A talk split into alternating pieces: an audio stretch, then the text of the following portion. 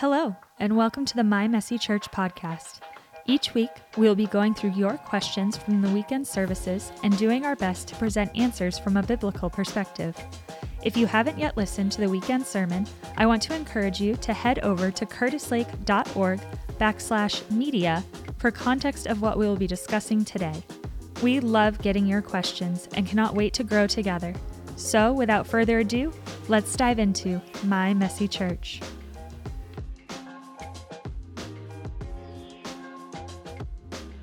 Hi, everybody, and welcome to another episode of the My Messy Church podcast, uh, where we're looking at questions that have asked this past weekend uh, during our Sunday morning services.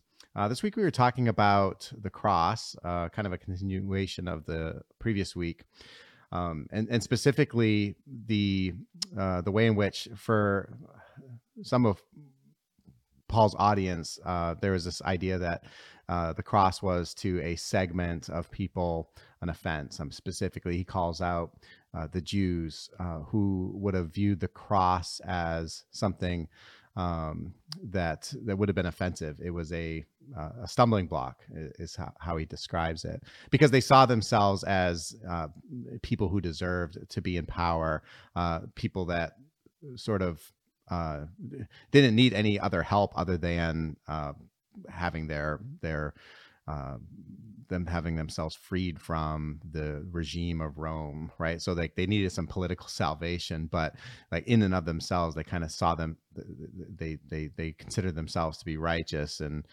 and uh, and and good before God. And the cross demonstrated something different from that. And then there's this other reaction um, that he kind of assigns to the non-Jewish world, uh, the Gentiles or the Greeks, where the cross is a it's foolishness it's a the the the very fact of what the cross represented which was um, a horrific way of um, uh, of, of giving somebody the death sentence, uh, you know, again, reserved for the worst of worst of, of, of all people. And the idea that, that a movement would start um, on the heels of somebody who was rejected, first of all, by his own people, and then by uh, greater society uh, is just foolish. And so, you know, we we need to kind of wrestle with um, the degree to which we might possibly treat the cross in the same way. Like, does uh, do we does the cross actually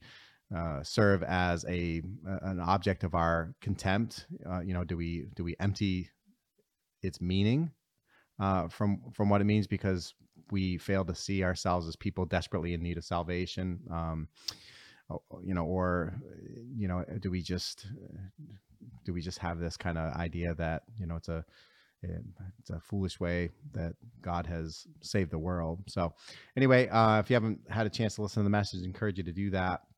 Uh, so, we got some questions kind of coming out of there.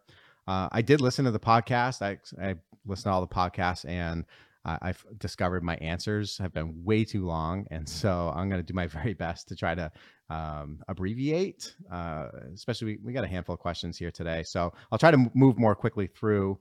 Uh, if that bums you out and you like kind of the deeper dive, you know, of 20 minutes into answering a question, my apologies. Uh, but I think that this will probably kind of help um, serve, you know, what we're trying to accomplish here. All right, so let's get into it. Uh, the first question we had this week was Can you suggest ways we can share Jesus with those who are more analytical or need proof, especially if that's not how I'm wired? So I think this question comes out of the idea that, you know, Paul had this um, very pejorative understanding of the world's wisdom. Uh, he was uh, he was pointing out that the world's wisdom fails in bringing us uh, into a saving knowledge of Jesus Christ. And so uh, he talks about how he comes in uh, through the foolishness of preaching, preaching a message that, like we said, in and of itself is uh, foolish. Uh, at least it seems foolish on the surface. Uh, and so, you know, the question here, it's like, okay, well, if if if the message is in fact foolish, uh, uh you know, how are we going to reach people that need they just they need more? Like they don't need some simple thing, and and so Uh, to that, I would just say, first of all, the message of the cross is not simple. It's, I mean, it's it, it is simple, but it's also anything but simple, right? The the cross is so deeply significant that um, that it deserves a, a, tremendous amount of our thought and our our meditation. Like it, it's not it's not just this like simple mathematical formula that you know provides uh, the sum for two numbers. It's it's it's just something so much more significant than that. Now, when it comes to like the the the analytical side of our our brains, and and I can say I'm I'm in the same boat, right? I'm I'm I'm a very analytical person. Um, like I need I need for things to kind of fit and make sense. You can't just you can't just tell me something and I'm going to oh all right well that sounds good. Uh, if if the if the things that you're telling me are actually um, creating some cognitive dissonance in my own brain, meaning like you're saying something and there's there's part of my my brain that's just not seeing how that adds up. And I I think it's really important to point out that when it comes to the claims of Christianity, there's there's been tremendous thought work put into uh, an understanding of how like what what claims there are they do at, they do in fact hold up really really well um, under scrutiny. Uh, claims of things like uh, important things like you know was jesus in fact god? Is jesus the person of Jesus was he in fact God in a body, in a human body, um, or was he was he just a man? Was he just a teacher? Was he just a prophet? Was he you know was he something other than than what scriptures really uh, bear him out to be, which is fully and completely and holy God. Um, anyway, the, like you can actually there you can actually do a lot of analytical work to arrive at a conclusion on that question that affirms that Jesus he actually he must be he must have been god. Same thing with the resurrection right? So obviously uh, all of christianity kind of hinges on the resurrection. Paul even goes so far as to say if jesus is not raised then our faith is in vain. Like it just our faith itself is meaningless and void if jesus hasn't in fact risen from the dead and there's really kind of no use uh, continuing to pursue the life of uh, a Christian. So obviously it's a very important question. So is the resurrection did that actually happen? Did Jesus actually rise from the dead? And again, you can you can go into that question with a high degree of skepticism and a willingness to analyze um, everything that's out there and many many people have arrived at the conclusion that this man Jesus did in fact rise from the dead, and here's why, right? And there's all kinds of um, uh, quote unquote proofs. Uh, when it comes to and that interesting segue, I mean, when it comes to the word proof, like there's nothing. I mean, I can't prove that God exists. I can't prove that Jesus is God. I can't prove that uh, he rose again. I any more than than many of us could prove some particular thing that happened a month ago, right? We, can't prove it because we're not able to reproduce it uh, in kind. I, mean, I, suppose if you caught it on video camera, um, but even then, you know, somebody would work really hard to you know, point out how uh, well that that that video was just uh, it's not authentic or or whatever. And so when it comes to proving things that happened uh, in the past, as opposed to uh, proving things through a, a certain kind of um, discipline like the scientific method, you know, where you're you're creating an experiment and you're you're um, you're you're proving that the same thing is going to happen every time you perform that experiment, and and so now you have proof that like this is how it is. When it comes to historic claims, I mean, there's just you know, you know, we you can't prove that Julius Caesar was ever um, the emperor of Rome. You just you just can't do it. And so what you but what but there are obviously there are ways that we can we can go back and there are um, what I would call you know scientific methods for discovering and uncovering um, history. And so listen i just i would say from a personal standpoint uh, and again as a person who's uh, the, the cerebral part of me desperately needs to be satisfied uh, i do not Uh, I do not just kind of go on my feelings and oh well that sounds good so yeah let's like nothing more to see here.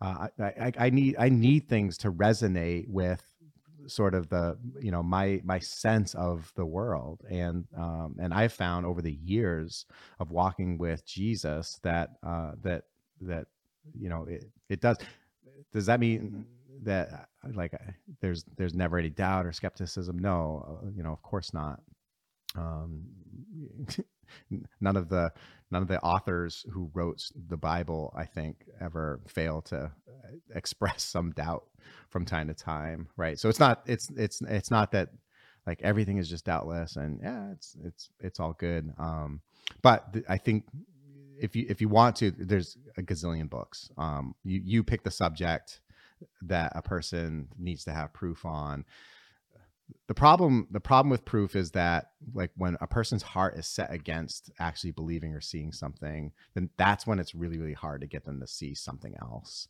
Uh, so the the question of questions of things like faith and proof and evidence and analytics and all that stuff it actually it's probably more of a spiritual question. Like what is the condition of my heart? What is my what is my spiritual condition? Is it one that is open and ready to actually um, hear and listen to what is available for me to consider, or am I just gonna am I just gonna shut it off, close my mind, and and that's the end of it? And so um, that's kind of what I'd say to that.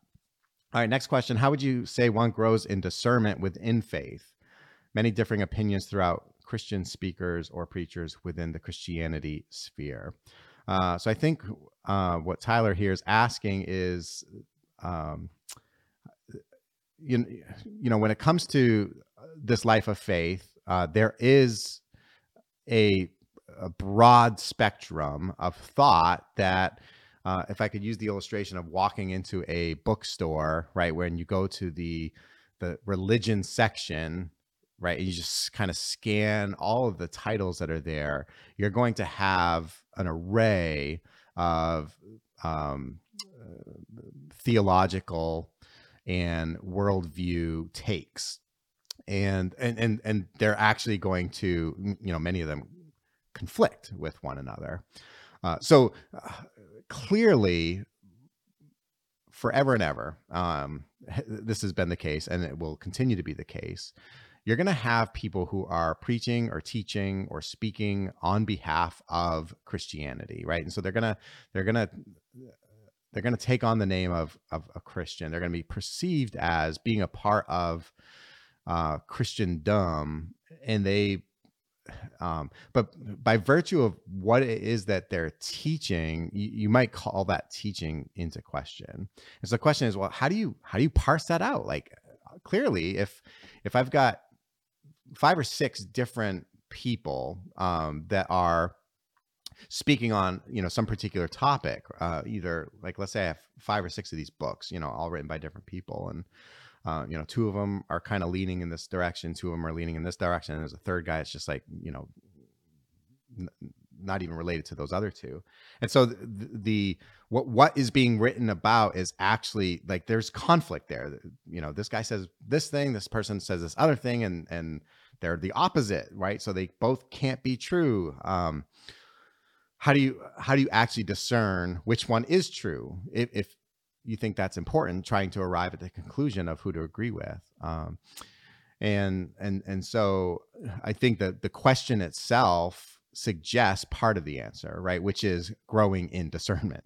How do you grow in discernment? Well you you you you grow in discernment. Uh, you i think continue to press into discovering uh, what it mean like in in in the purest sense possible learning the life and teaching of Jesus like starting right there uh, of, of, of becoming so familiar and comfortable with the gospels uh, to start so that you have a really really solid understanding of who this person is right? Like you're you're you're becoming so intimate with the texts that talk about the life, the ministry, the teaching of Jesus, uh, that you find yourself espousing them and then when other things start to come up that seem to smack of something that's not Jesus, then then like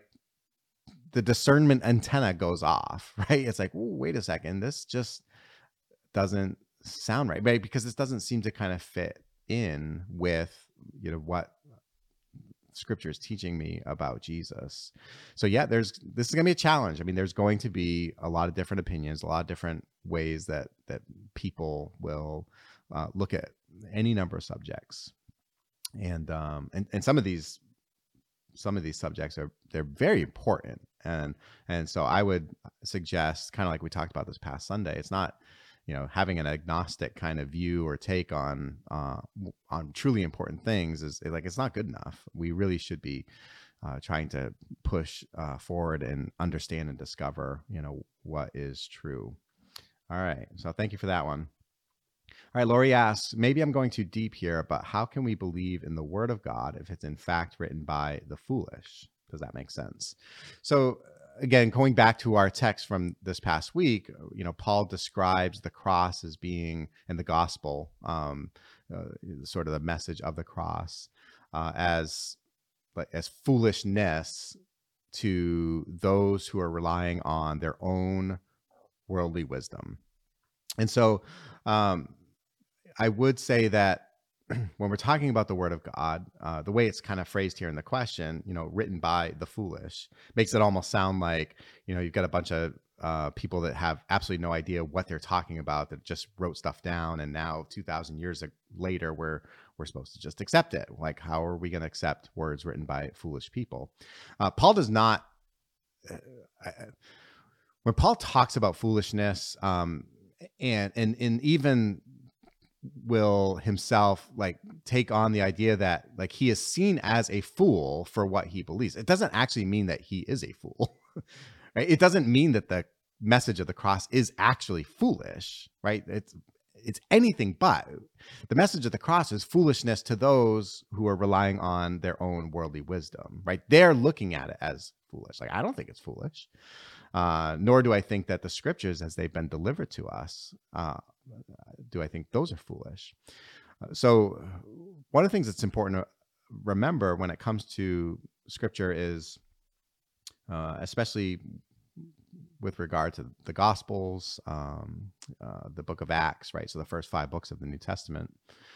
Uh, these are in in to a great degree written as eyewitness accounts and eyewitness testimony of uh, of certain things. So, like in the case of Matthew, the Gospel of Matthew is credited to the disciple Matthew, who walked and talked with Jesus. Like he was there when he records the Sermon on the Mount. He is recording that as having experienced being at Jesus' side as he's delivering the Sermon on the Mount. Right. Um, uh, Luke is a he's a little different because he wasn't there and uh, but he takes this uh, this his historical or historian kind of approach to writing both the gospel of luke and also uh, the book of acts following. He's he, he he writes both of those things. So he he actually writes uh, more of the New Testament uh, than anybody else in the, in those two books.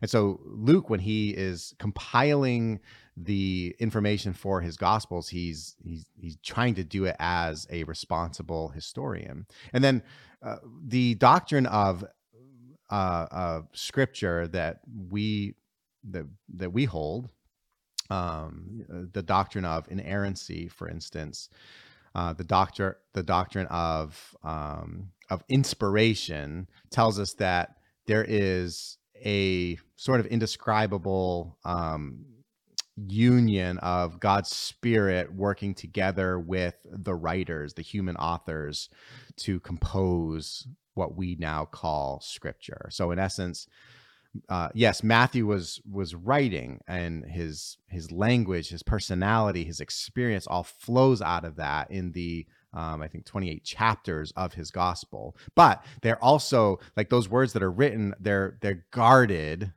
um, you know, by the by the, the the the sanctity of the process of the Holy Spirit coming and uh, sort of uh, overseeing is probably not the right word, but inspiring. He's uh, he's he's inspiring those words so that they are in essence while they're matthew's words they are also at the same time what we would describe as god breathed.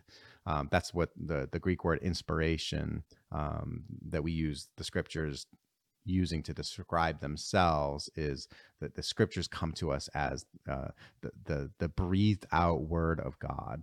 And so uh, it's not, in fact, just you know written by a bunch of knucklehead fools, but it, it is it, it's something far more um, you know far more far, far more sacred. Again, I, I say indescribable because uh, the idea is you know God sort of carried these authors along. He bore them along uh, as they were writing, and so it's not like mindless dictation where they just you know their eyes rolled in the back of their heads and they started writing you know like their hands just started moving because god overtook their bodies. So it's not that but it's also not just purely um uh human of human origin. It's it's it's somewhere where there's this this this mutual kind of working together between the human author and the spirit of god um, next question is If we leave it to God for informing people of his gospel, wouldn't that contradict us being disciples and spreading the word?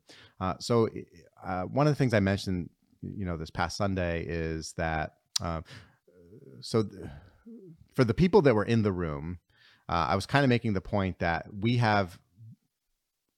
Uh, we have we have had the message of the cross preached to us and um and and and I was trying to help us understand the importance of like how how do we respond to that? And that it and that it requires a response right? The cross is not something that you come to and then just walk away with with with with no with no kind of um uh impact uh or or outcome from that thing. It's not it's not it's not a sterile thing uh, when we encounter the cross, we either accept and embrace the cross as we devote our lives to following Jesus, or we reject it. And, and I get, well, what about what if, what if you just don't do anything with it? Well, if you just don't do anything with it, then you're in essence rejecting it. But there is this sort of binary kind of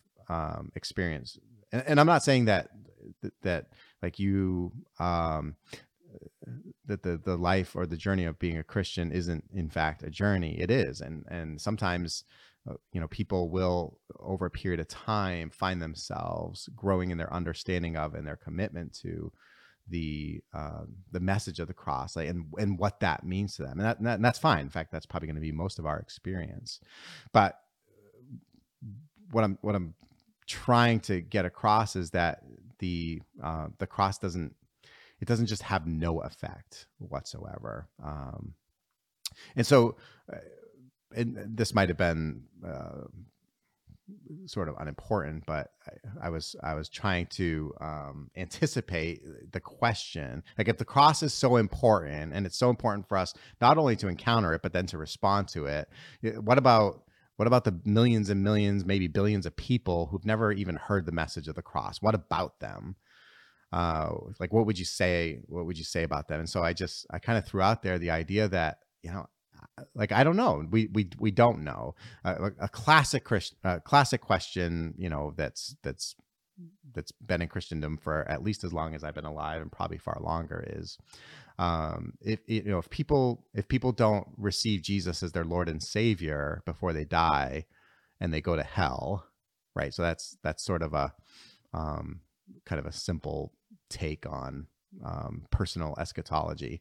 So if if that's what happens, then you know what about what about these people in this this unreached tribe of people that we don't even know exist? They've never heard the gospel, they've never heard the Bible, they never heard the name of Jesus. You do you mean to tell me that when they die, they just they go to hell? Um, that doesn't seem very fair.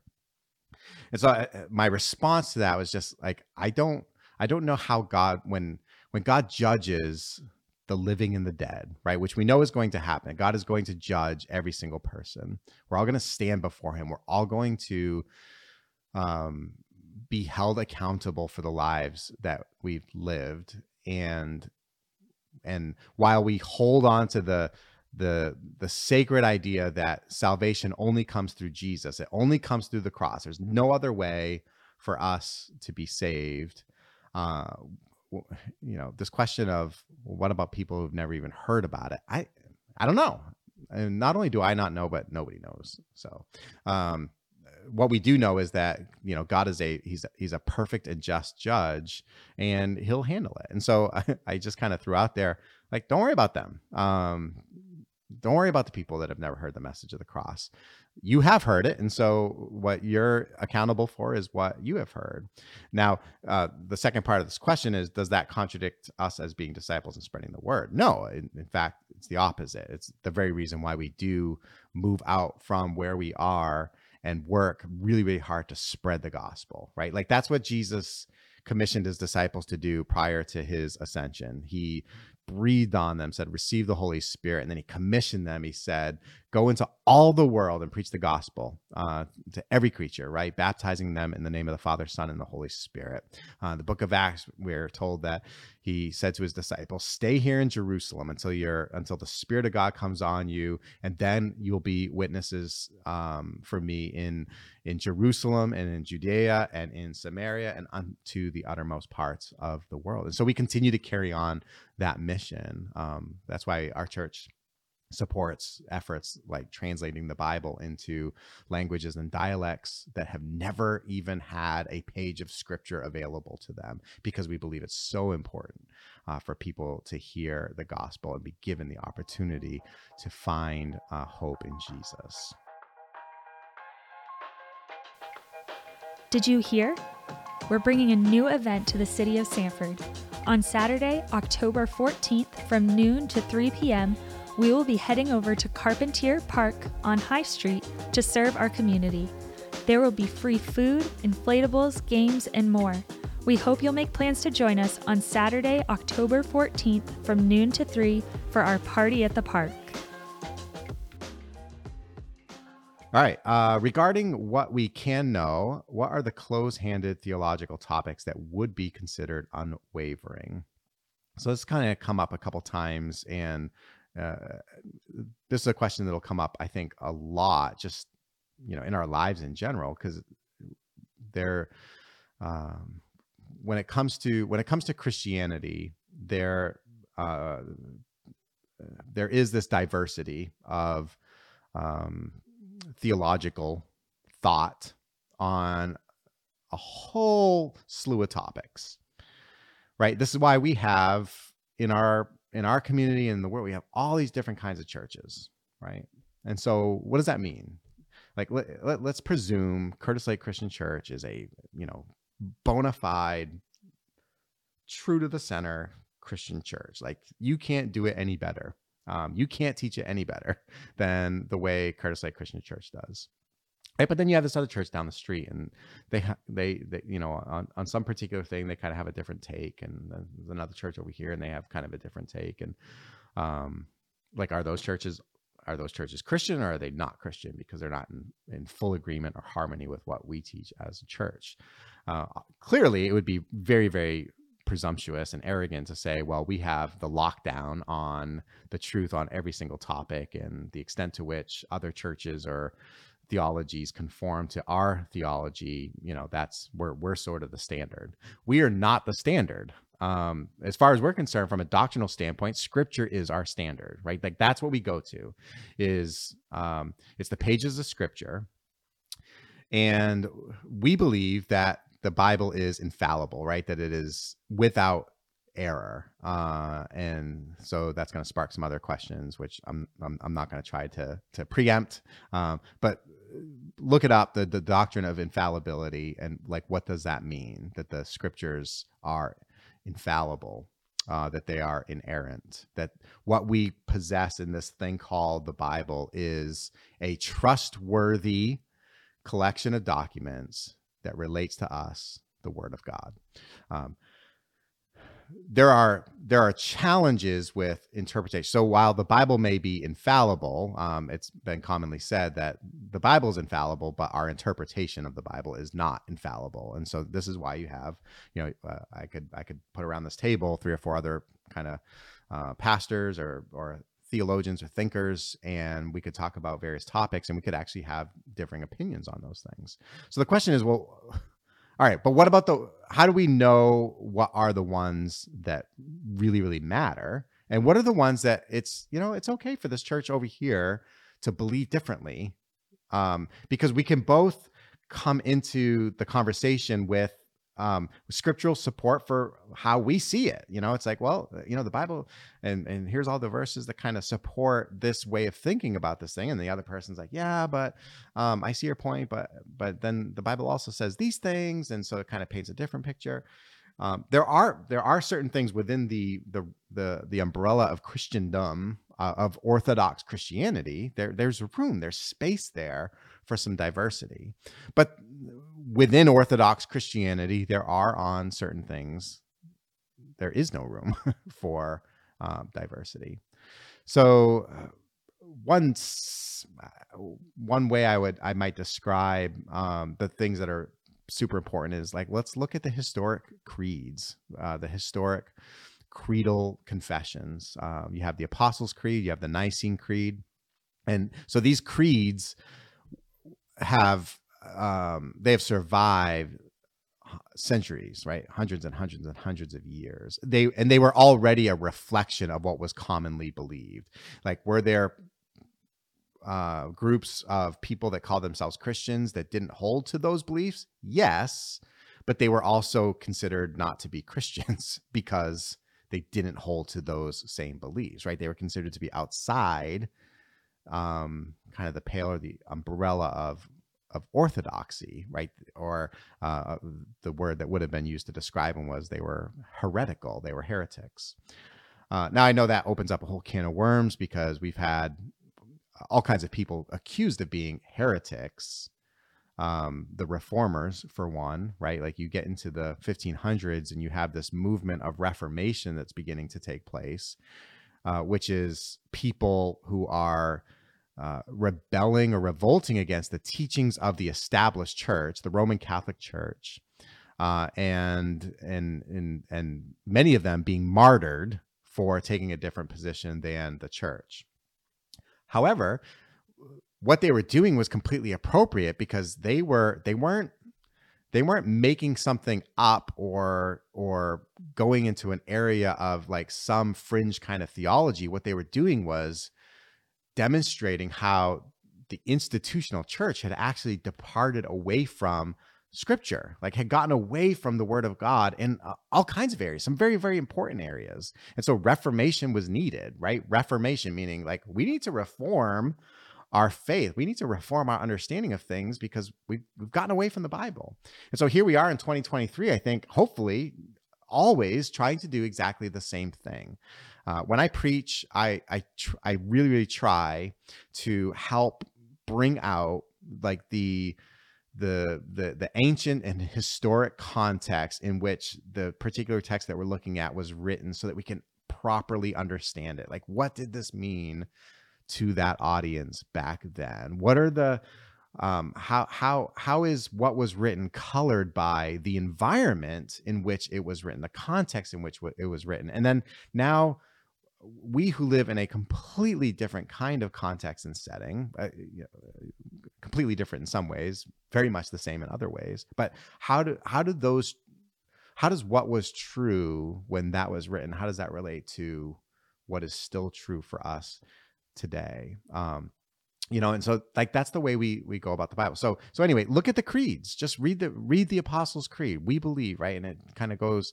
um i will say that the things that we should be close handed about generally will pertain to things like the nature of God, right? So um, we believe in the triune God. That is, that God is eternal and that he eternally exists um, as Father, Son, and Holy Spirit. And so there's the doctrine of the Trinity, which is a difficult to understand doctrine, but an important doctrine for us to understand. And so that would be kind of a non negotiable way of understanding God. If somebody wants to say, well, you know, that's not really how I see God, I see God as more, um, you know, kind of this like life force that just permeates the universe and is in all of us and we are all part of it.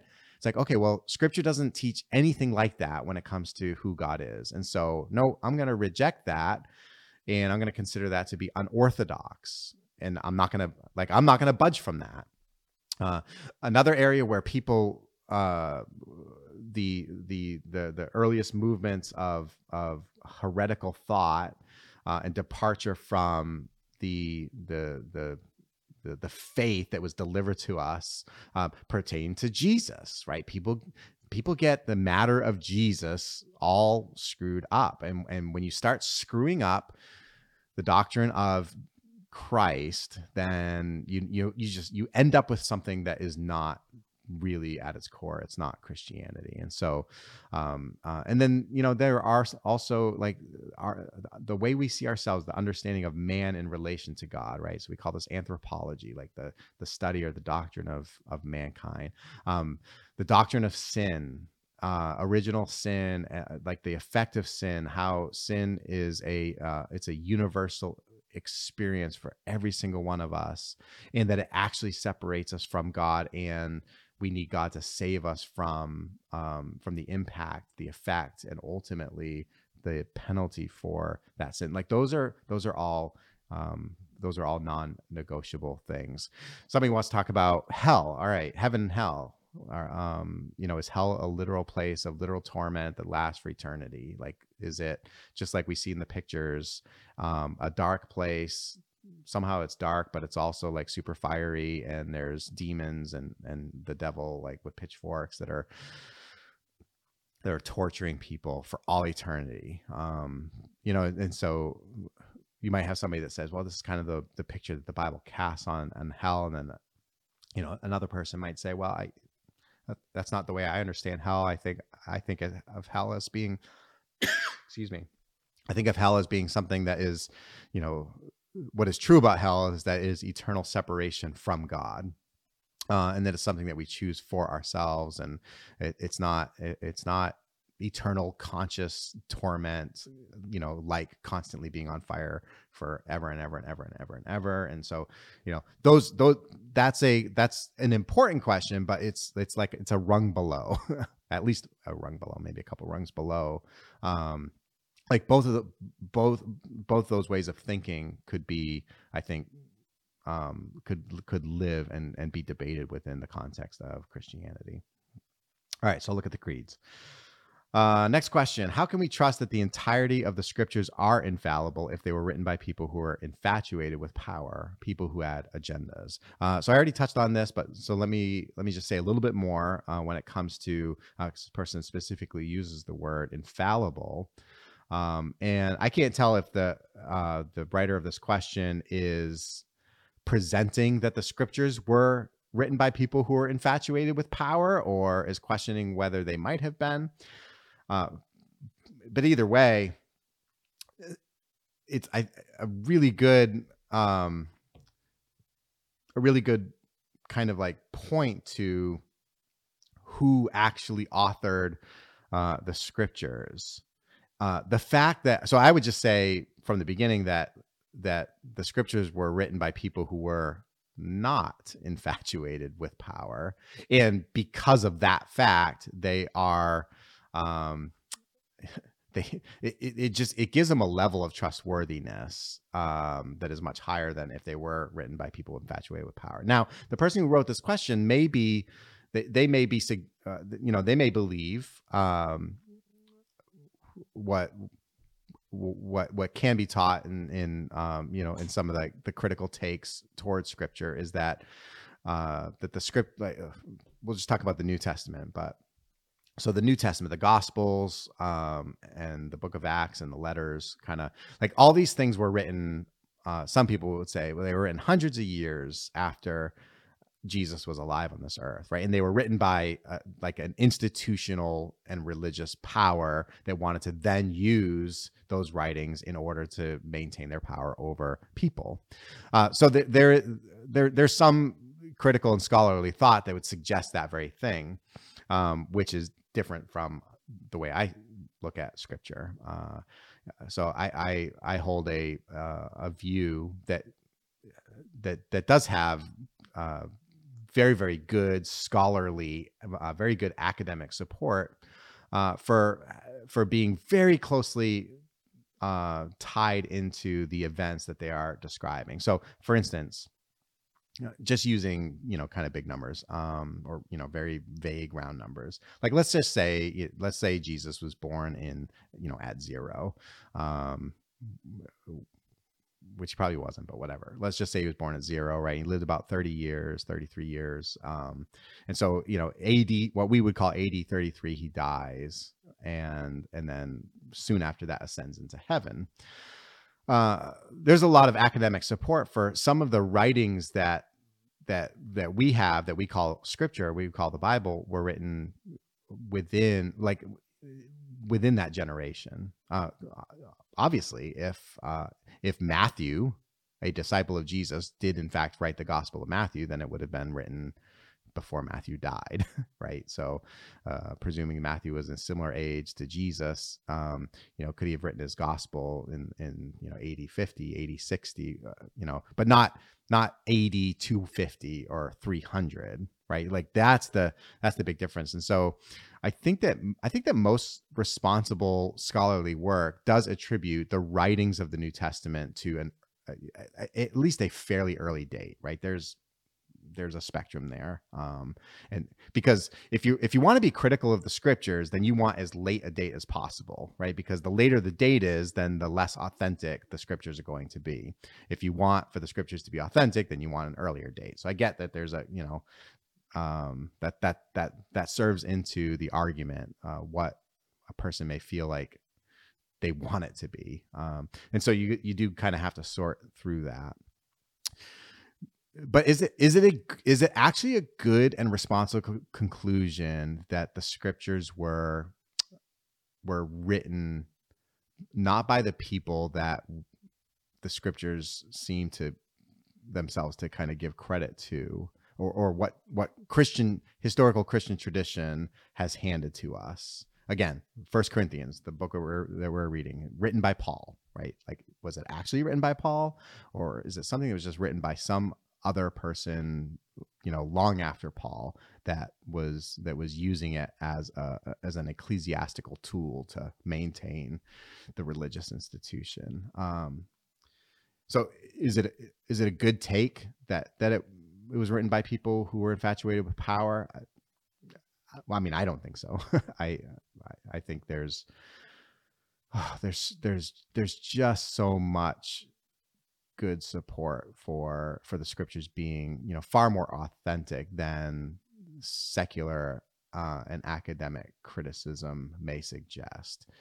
So it's like, okay, well, why why do these scholars on either side of the argument why you know why do they not agree? It's like, well, I mean, part of it is you, like you can't prove it one way or the other. You just there there are there are methods or uh, methodologies that are employed to to to be critical of the text um, and uh, and and you know all these other um, things like you know uh, uh, archaeological implications. You know, uh, all right, we found this whole collection of documents at such and such a place, and we can time or date these documents to such and such time, and then these documents actually uh, are very, very similar, almost identical to these other documents that that came much later or much earlier. And when we compare them, they seem to basically be congruent with one another. That would suggest a high level of uh, authenticity toward those documents. And that is, in fact, what we have. So,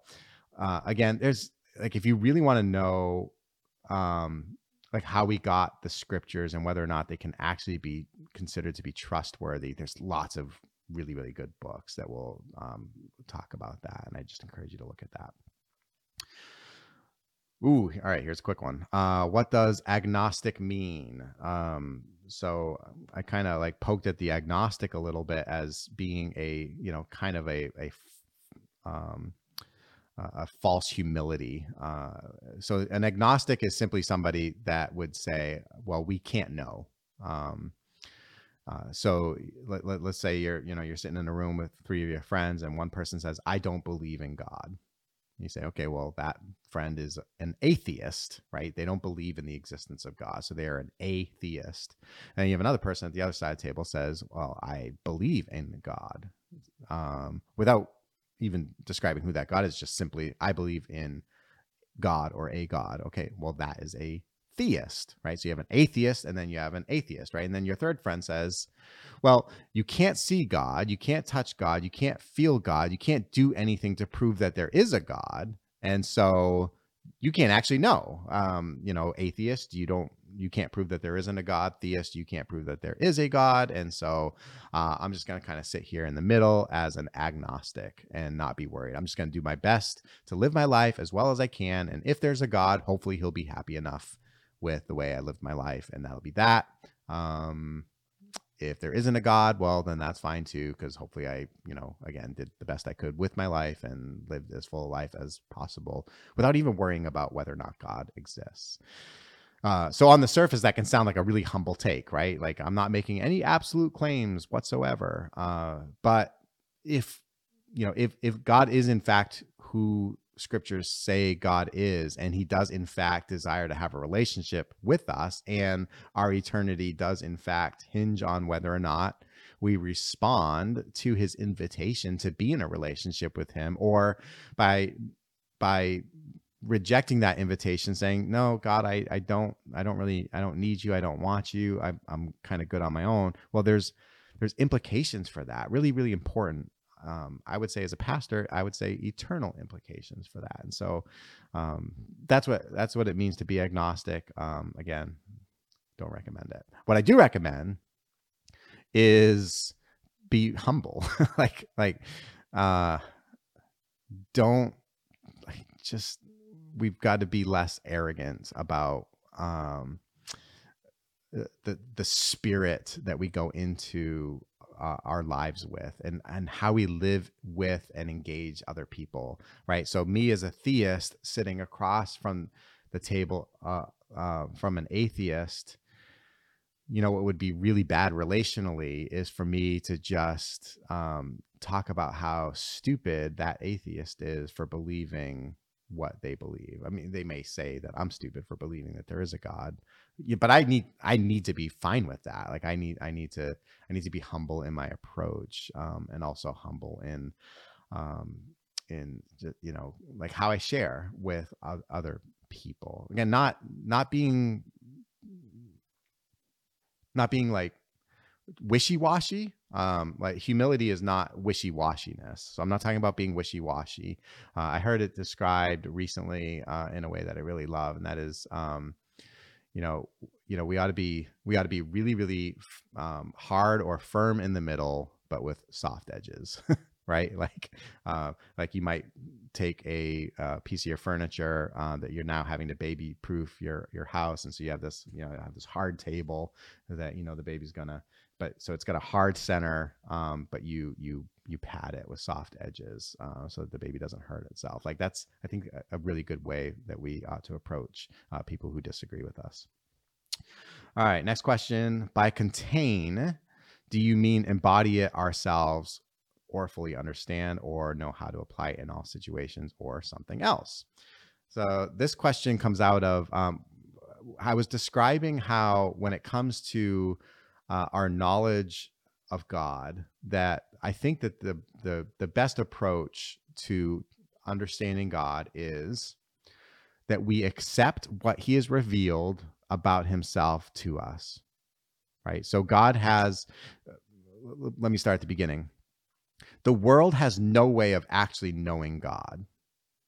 Um using its own tools and devices, right? Like there's again there's no uh, th- there's not a there's not an, uh, an exploration or a journey that we can take. We can't get into a spaceship, right, and set the coordinates for some place called heaven, and then get there, and then whoo, there's God, and and and now I can study Him and like take notes on what I observe there.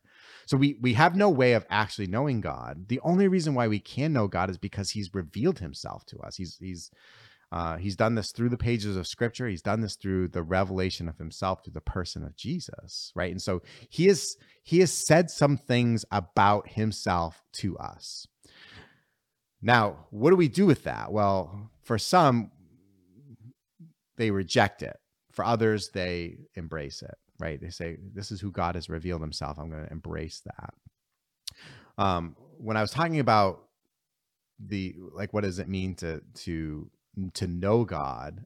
Um, and this person's asking, what do you mean by contain it? Like what what I'm saying is that God reveals something about himself, but he is he's infinite in every single one of the aspects of his being, right? So he is uh, he is infinitely loving. He is infinitely holy. He is infinitely wise. He's infinitely powerful, right? There's just there's no end to any of all of the all of the aspects of his nature, um, what we would call his divine attributes. He is those things to their most perfect degree, right? To an infinite degree. And so when God describes himself or shows himself, reveals himself as a loving God, there's a degree to which we can understand that and accept it, right? So, what I can do with that is I can say, okay, well, God is not a hateful and evil God because God has revealed that he is a loving God. Okay, so I can I can understand that to some degree.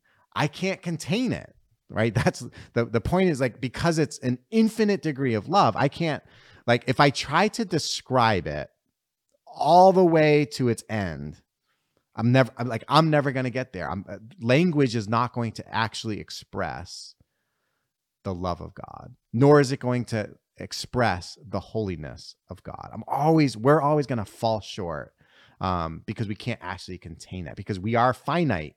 Um, uh, so God has He has given me the capacity to love, right, and to experience love, right, to love and to be loved. Um, and so uh, I, my, uh, hopefully, the trajectory of my love is moving toward what might be described as unconditional love but it's never going to get it's never to be like god's love right because god's love is infinite and mine could never be all right, two more questions. Uh, but what is our calling in response to those who have not heard the gospel? How are we followers of Christ, daily life? How are we uh, followers of Christ, daily life in large scale? I'm not really sure what that sentence means, but um, what is our calling in response to those who have not heard the gospel? Uh, we kind of touched on this a few moments ago. Uh, our calling is to preach the gospel. It's to proclaim the gospel. That's right. The, the the text that we were looking at this week was um, it, it said that it was through the proclamation of the cross uh, that like the, the the the God saves the world.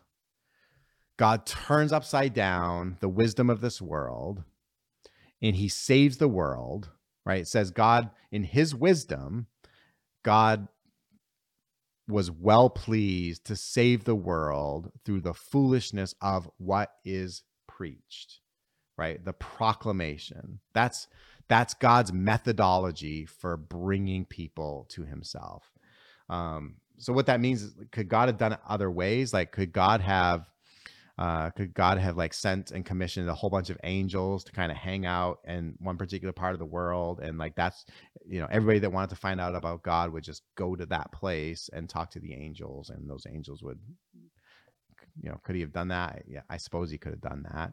People have said before, you know, why doesn't God just kind of write it across the sky um, that He's there and that He loves us and then He wants to have a? relationship? Why doesn't He just? Why doesn't He just do that? and, and the answer to that question is well he he has he has done that uh, one of the most beautiful scriptures that describe the reality that we can all that we all have access to a knowledge of god um, says something to the effect of the heavens declare the glory of god the skies declare his handiwork, something like that, right? So, in other words, that there's a kind of majesty in nature itself that says this did not happen on its own, that God, something, someone is responsible for this. Um, and so, so God has, in essence, written across the sky, and He has. Uh, question came up, I think last week or the week before. It's like, why did Jesus have to die on the cross? Why couldn't he have died some less horrific way? It's like, oh, well, if he hadn't died on the cross, then what significance might his death have had, not only to the people who were there to witness it. But now, here, 2,000 years later, think about it, we're still drawn to the cross, right? Because of the impact of like what that event actually is. Last question What are some ways Jesus demonstrated God's wisdom in the Gospels? Um, you know, so we talked about how God's wisdom stands often in contrast to our wisdom. And uh, uh, so I, what are some ways God Jesus did that? Well, I mean, read read through the Gospels and you'll see Jesus so oftentimes providing a different take on what was the common consensus or popular opinion of that day. Uh, and this kind of goes back to what I said at the very beginning like, read the Gospels, become so comfortable and enamored with what is there um, continue to digest like read them over and over and over again. And then like the gospels sort of form a core for our understanding what it means to follow jesus christ. I'm not saying that the rest of the bible is not important but like the gospels kind of in the hierarchy of, of of biblical literature i think the gospels kind of stand there at the top um, because they are they're, they're they're describing and talking about the very central um, person uh, in whom our faith is placed, which is Jesus Christ. So, so read the Gospels, like uncover who Jesus is, who He reveals, or what He reveals about God. Uh, through the the way in which he lived his life and through his teachings, and then you can even hone in a little more to you know things like the Sermon on the Mount, right, which is three chapters in Matthew, Matthew five, six, and seven, which which provide a completely different kind of wisdom than was commonly, um, you know, used or leveraged in um, in, in, the everyday world uh, of Jesus' audience. And so, uh, those are some ways that I think you can you can un- un- uncover some of God's wisdom um, in the Gospels. All right, uh, good stuff. Thank you so much, uh, those of you who uh, contributed questions for this week. Um, hopefully, we had some uh, good time together thinking about and thinking through uh, all these things. And I look forward to seeing you again next week. Take care. Thank you for joining us for this week's episode of My Messy Church. If you haven't done so yet, be sure to head to your App Store and download the Curtis Lake Church app for easy access to all of our content. Thank you so much for joining us, and we can't wait to be with you next week.